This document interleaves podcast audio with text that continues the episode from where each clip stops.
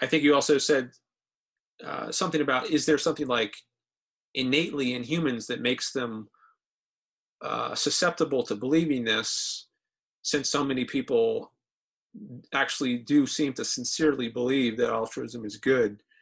Um, I'm not sure if that's exactly how you put it, but um, I wrote down the word innate as I was taking some notes. Is there mm-hmm. something just built into us innately that makes it makes people um, want to believe altruism is good, since so many people do believe it's good?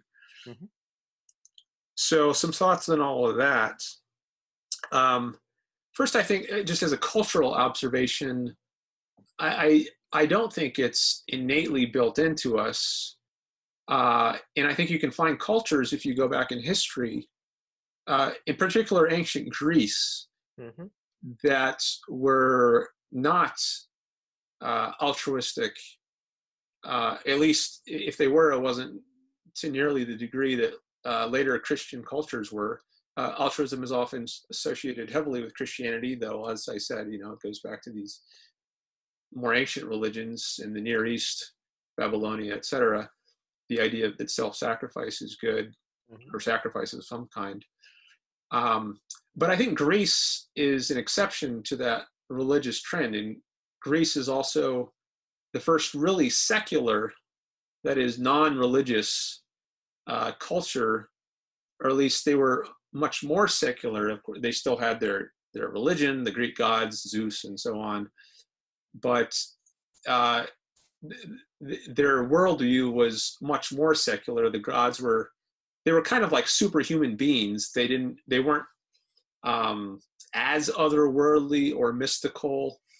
Um, they they were kind of made in the image of humans, uh, uh, much more literally than I think like the G- Judeo-Christian God is, where he's supposed to be um, all powerful, omnipotent, and um, omniscient.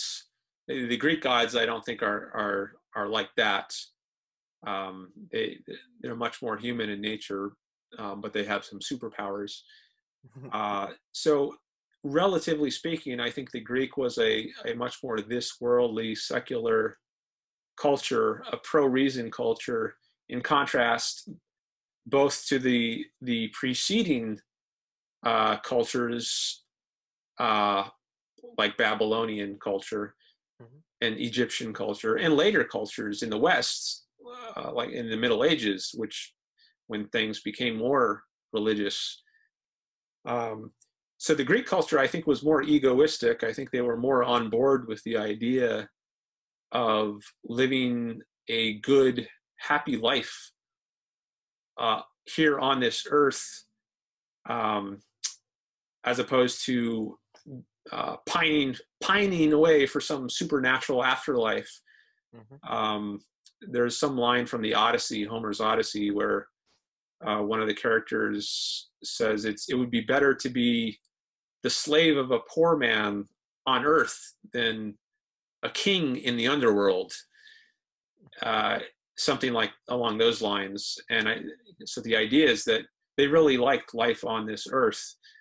Um, and they wanted to make the most of it. Aristotle famously argued that happiness, or eudaimonia, to use his term, mm-hmm. flourishing, it's sometimes translated, was the the ultimate good that we should be aiming at. So we should uh, we should be able aiming to um, live uh, qua human beings, um, maximize our potential as as human beings uh, given our, our nature, our, re, our rational capacities. He, he's associated with uh, famously with the idea that man is the rational animal.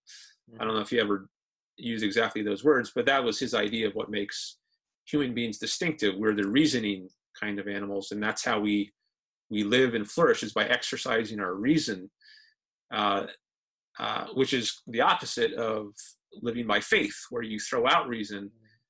Um, and accept ideas without any evidence, believe things without any proof.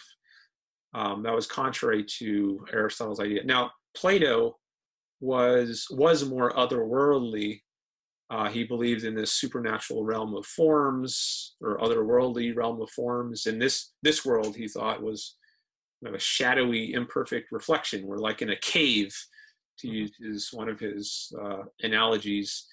And um, if we came out into the light and saw the sun, we would realize that, you know, that this world that we see with our senses, and that it is really uh, not true. Reality. It's just an imperfect reflection of true reality, and it's not uh, the good, the good part of reality. Mhm. Um, so Plato was, I guess, bucking the Greek trend in that way and means Mhm. more otherworldly. But if you look at the Greek culture as a whole, it was much more this worldly and about achieving success and happiness in this life here on earth. So I think that is a counterexample to the idea that altruism is built into us innately. Perhaps through most of history, uh, cultures have been altruistic and self-sacrificing, but I don't think it's built in to the nature of humans uh, to think that that's a good thing. And there are some exceptions. Um, Greece, I think, being the the prime example.